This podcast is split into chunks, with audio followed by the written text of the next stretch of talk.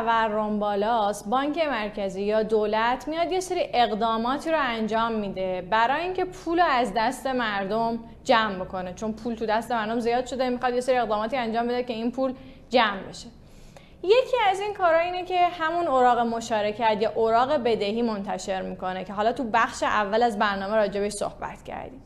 تو چند روز گذشته خبرهای زیادی منتشر شد. گفتن اگر دولت به اندازه اوراق منتشر نکنه باعث میشه پایه پولی افزایش پیدا بکنه.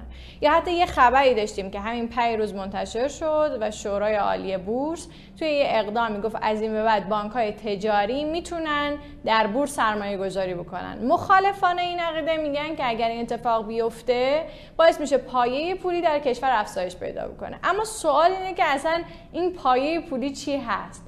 امروز در خدمت خانم محبوب داوودی مشاور اقتصادی شرکت مشاور سرمایه گذاری مدبران هما هستیم و می‌خوایم با ایشون راجع به پایه پولی صحبت کنیم. خانم داوودی سلام و عرض ادب. به برنامه سرمایه گذارش خوش آمدید.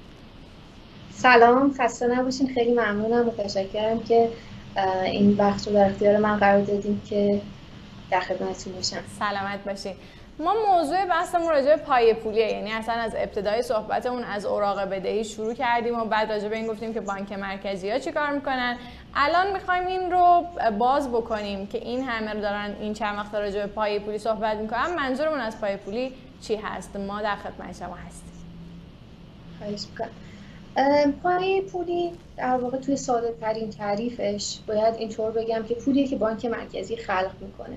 و در واقع هر پولی که از بانک مرکزی خارج بشه یا در واقع از در بانک مرکزی بیاد بیرون اسمش میشه پایه پولی. حالا فکر می‌کنم در رابطه با پایه پولی اون چیزی که مهمه اینه که اولا چجوری تولید میشه چجوری ایجاد میشه یا بانک مرکزی چجوری پول خلق می‌کنه. و دوما این مسئله که چه اثراتی داره و اساسا چی هست. من اگر اجازه بدین اول در مورد اینکه چجوری خلق میشه صحبت بکنم؟ بله بله. پای پولی توی کشورهای مختلف در واقع توی کشورهای دیگه یه شیوه خلق دیگه ای داره و تو کشور ما یکم متفاوته. من به هر دوش اشاره می‌کنم. تو کشور ما بانک مرکزی اینطوری پول خلق می‌کنه که میاد مثلا به بانک ها اعتبار میده. قرار شد هر پولی که از بانک مرکزی خارج میشه بشه پایه پولی. بانک مرکزی میاد به بانک ها اعتبار میده و این می‌تونه پایه پولی رو افزایش بده یا در واقع یه پولی رو از طریق بانک مرکزی تو اقتصاد خلق بکنه. غیر از این بانک مرکزی می‌تونه به دولت پول بده و در واقع وقتی خالص بدهی دولت به بانک مرکزی افزایش پیدا می‌کنه معادل خلق پای خلق پول توسط بانک مرکزیه. به این صورت که حالا در واقع دولت بیاد ازش استقراض بکنه. حال هرچند این محدود هست توی قانون دولت از یه حدی بیشتر نمی‌تونه استقراض بکنه.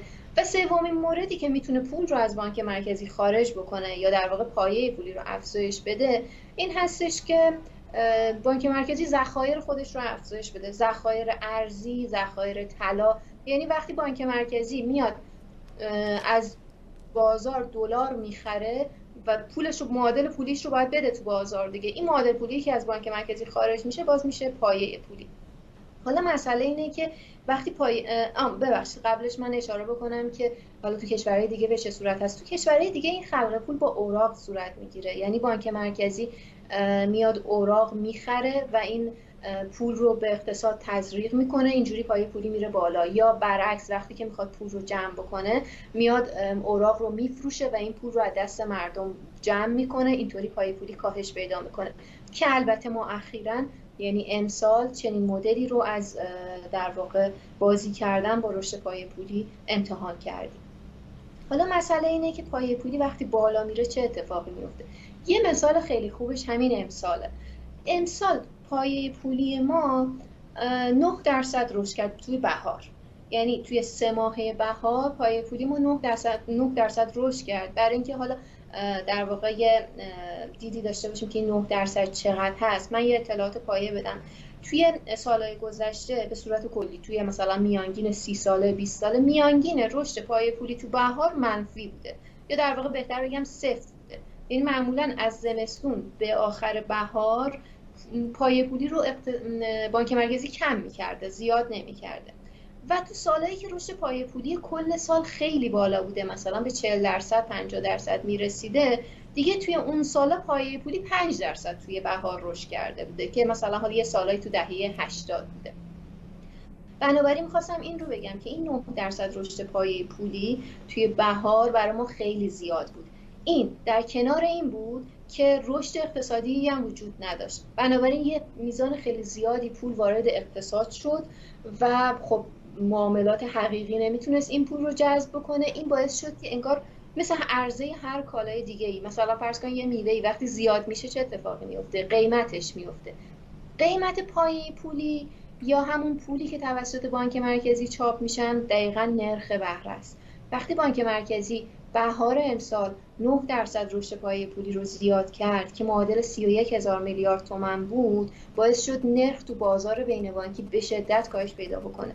نرخ ما از 18 درصد اول سال رسید به 7 درصد و حتی زیر 7 درصد که البته حالا یکم هم تحت تاثیر شرایط کرونا و اون پکیج کرونا بود ولی بیشتر از اون واقعا تحت تاثیر این بود که یه میزان خیلی زیادی پول توسط بانک مرکزی به اقتصاد تزریق شد. این معمولا کی بوده که این پول رو گرفته؟ معمولا دولت, دولت اومده استقراض کرده یا اون نکته ای که اول گفتین اعتباری بوده که به بانک های تجاری داده و گفته برید به بقیه وام بدید؟ هیچ کدوم. من یه ترم دیگه ای رو هم گفتم. گفتم ذخایر خارجی بانک مرکزی. یعنی گفتم که وقتی که دولت وقتی که بانک مرکزی مثلا ارز می‌خره پول به اقتصاد تزریق می‌کنه. ولی مسئله اینه که اینجا دولت برای اینکه دستش رو قانون بسته بوده و نمی‌تونست استقراض مستقیم بکنه ارزایی که نداشته در اختیار نداشته. ولی مالکشون بوده. این انتقال مالکیت رو به بانک مرکزی داده و در ازای اونها پول گرفته. یعنی در واقع اینجوری شده که بانک مرکزی پولی دلاری تو اقتصاد نریخته ولی معادل پولیش رو تو اقتصاد ریخته. در ازای اینکه فقط تغییر مالکیت دلارا از دولت به بانک مرکزی صورت گرفته. بنابراین در واقع از محل افزایش ذخایر بانک مرکزی این اتفاق افتاده بوده. طی در واقع بهتر بگم از 6 ماهه دوم سال 98 و خب این تحت شرایطی که ما دلار در اختیار نداریم و بانک مرکزی در واقع قادر نیست از همون دلارها استفاده بکنه وقتی میریزه تو بازار و قیمت دلار رو بیاره پایین مصداق کامل چاپ پول بدون پشتوان است. یعنی الان در واقع مشکل اصلی کشور اینه که ما ارز نداریم و بانک مرکزی اقداماتی انجام داده برای اینکه این بازار رو سرسامون بده ولی گویا بدترش کرده درسته؟ بله دقیقا همینطوره. البته من تا آخر بهار این قصه رو اومدم. قصه از آخر بهار عوض شد. از عواسط خورداد خب دکتر همتی خیلی ناراحت بودن از این وضعیت که در واقع داره پول بدون پشتوانه. تزریق میشه به اقتصاد. بورس خیلی رفته بود بالا. دلار در حال در واقع شروع کرده بود جهش های خودش رو. همه اینا رئیس بانک مرکزی رو خب ناراحت کرده بود. ایشون داشتن سعی می‌کردن که جلوی این واقعه رو بگیرن. این اتفاق بالاخره از اواسط خورداد افتاد. از اواسط خورداد دولت به جای اینکه تامین مالیش رو به این صورت انجام بده شروع کرد به انتشار اوراق. از اون موقع تا الان حدود 60 هزار میلیارد بالای 60 هزار میلیارد اوراق منتشر شده. حالا این اوراق در واقع اومده همون پای پولیه رو جمع کرده. یعنی ما توی بهار 31 همت 31 هزار میلیارد تومن پول به اقتصاد تزریق کردیم. بعد طی دو ماه تیر و مرداد. از این 31 هزار میلیارد تومن 20 هزار میلیارد تومنش رو بانک مرکزی جمع کرد. یعنی این یعنی یه سیاست پولی انقباضی خیلی شدید. یعنی ما بعد از اینکه توی بهار 9 درصد رشد پای پولی داشتیم توی پنج ماهه رشد پای پولی ما رسید به 3 درصد. یعنی سطح پول اومد پایین. و این کار به چه صورت انجام داد؟ دولت عامل فروش اوراقش رو کرده بود بانک مرکزی. یعنی بانک مرکزی میومد اوراق دولتی رو میفروخت. بانک مرکزی رفت این اوراق رو تو بازار فروخت. این پولا رو از مردم جمع کرد. قرار شد هر پولی که وارد بانک مرکزی میشه پایه پولی بیاد پایین. پایه پولی کاهش پیدا کرد. به چه صورت؟ به این صورت که سپرده های دولت نزد بانک مرکزی افزایش پیدا کرد. در واقع پول همون اوراقی که بانک مرکزی برای دولت فروخته بود. یه میزانیش هنوز از بانک مرکزی خارج نشده و این باعث شده که اون بخش مربوط به خالص بدهی بخش خالص بدهی دولتی در واقع کاهش پیدا بکنه و این پایه پولی رو کم بکنه. درسته. حالا یه سال دیگه دارم. شما گفتین یه جا 9 درصد بوده بعد شده 5 درصد. می‌خوام بدونم که اگر یه آدم عادی بخواد یه شهودی داشته باشه از اینکه اصلا این پایه پولی چقدر باشه رقم خوبیه این چه عددیه؟ بله. ببین ما توی بلند مدت رشد پایه پولیمون 17 18 درصد بوده. آخر بهار بعد از یک دوره در واقع ما از آبان و آذر سال 98 خیلی رشد پای پولیمون رفت بالا. این باعث شد آخر بهار برسیم به چهل درصد رشد پای پولی. این یعنی بیش از دو برابر میانگین گذشته است. چهل درصد برای ما بالاست. هر رقمی بالای 20 درصد برای اقتصاد ما پای پولیش بالاست. اگرچه این این حرفی که دارم می‌زنم خب خیلی اما اگر داره. ولی حالا بخوام حالا به صورت خیلی کلی بگم اون چیزی که از میانگین گذشتهش بیشتر بوده رقم بالایی محسوب میشه. ولی خب می‌تونم اینجوری بگم که وقتی پایه پولی رشدش افزایش پیدا می‌کنه و ما توی انتظارات تورمی بالایی هستیم این مخرب بودن رشد پایه پولی خیلی بیشتر هم میشه. حالا نهایتا ما بعد از اینکه آخر بهار, رسیدیم به 40 درصد رشد پایه پولی نقطه به نقطهش نسبت به خورداد سال گذشته. بعد از اینکه توی تابستون در واقع دو ماه اولیه تابستون این پول جمع شد برگشتیم به 26 درصد. یعنی از 40 درصد دوباره برگشتیم به 26 درصد و داریم در واقع به رقمایی می‌رسیم. اگر قرار باشه اینجوری ادامه پیدا بکنه که رقمای نرمالیه برای در اقتصادمون. خب حالا توی این مدت دو تا خبر اومده بود که به نظرم شما الان می‌تونید به ما بگید که آیا این خبرها خبرهای درستی و این اتفاق میافته برایش یا نه. یکی از این خبرها این بود که اگر که این اوراق رو منتشر نکنه و نده دست مردم پایه پولی همینطوری افزایش پیدا می‌کنه. که با توجه به این چیزهایی که الان شما گفتین من می‌فهمم که این استدلال استدلال درستیه و بانک مرکزی باید این روش انتشار اوراق رو ادامه بده. درسته؟ بله در واقع موضوع اینه که تو کوتاه مدت که ما کار دیگه ای نمی‌تونیم بکنیم برای تامین کسری دولت دو راه وجود داره. یا چاپ پوله یا چاپ اوراقه. البته خب عرضه سهام دولتی هم هست. دارم حالا اونا رو می‌ذارم کنار. در واقع بهتره که دولت خب بالاخره یه میزان پول رو از طریق فروش داراییاش به دست بیاره. چون امسال ما در واقع کسری بودجه خیلی زیادی مواجهیم. و یه چیزی حدود 50 درصد بودجه کسری داریم به هر حال ناگزیر میشه از اینکه اوراق رو منتشر بکنه. و منطقی هم هست تحت شرایطی که فشار کسری خیلی زیاد میشه اوراق رو منتشر بکنه. مشروط بر اینکه این مسئلهش رو در بلند مدت حل بکنه.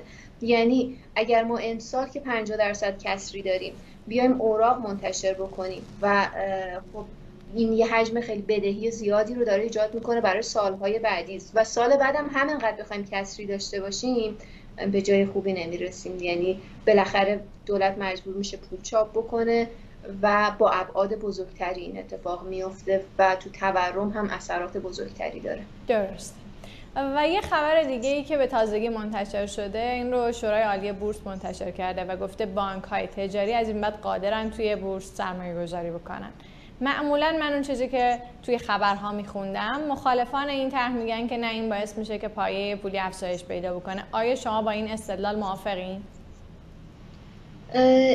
اینکه بانک ها بیان توی بورس ببینید اینکه بانک ها نهایتا بیان توی بورس سرمایه گذاری بکنن بسیاری این منابع رو قرار از کجا بیارن؟ اگه قرار فشاری از طرف دولت به سمت بانک ها بیاد که بیاین در واقع مثلا یه سری سهام رو بخرین و نهایتا هم دولت بانک ها بگن که مثل اتفاقی که خیلی سالها برای ما افتاده. بانک ها بگن که خب شما ما رو مجبور کردین من الان منابع کم آوردم پس از بانک مرکزی باید به من پول بدین. خب قطعا این باعث افزایش پایه پولی میشه. در کنار این مطلب که به هر حال منابع بانک محدوده و این منابع رو قراره که اختصاص بدن به وام برای تولید. وقتی بانک مجبور بشن این اختصاص منابعشون به این صورت باشه به هر حال هم از اون ور محدود می‌کنه هم نهایتا منجر به افزایش پای پولی میشه از محل افزایش بدهی بانک به بانک مرکزی درسته. خانم داودی من خیلی لذت بردم. واقعا شما خیلی خوب توضیح دادین. امیدوارم بتونیم تو برنامه های بعدی دوباره شما رو داشته باشیم. سلامت بشین دوست دارین خیلی خوشحال خدا نگهدار. خدا نگهدارت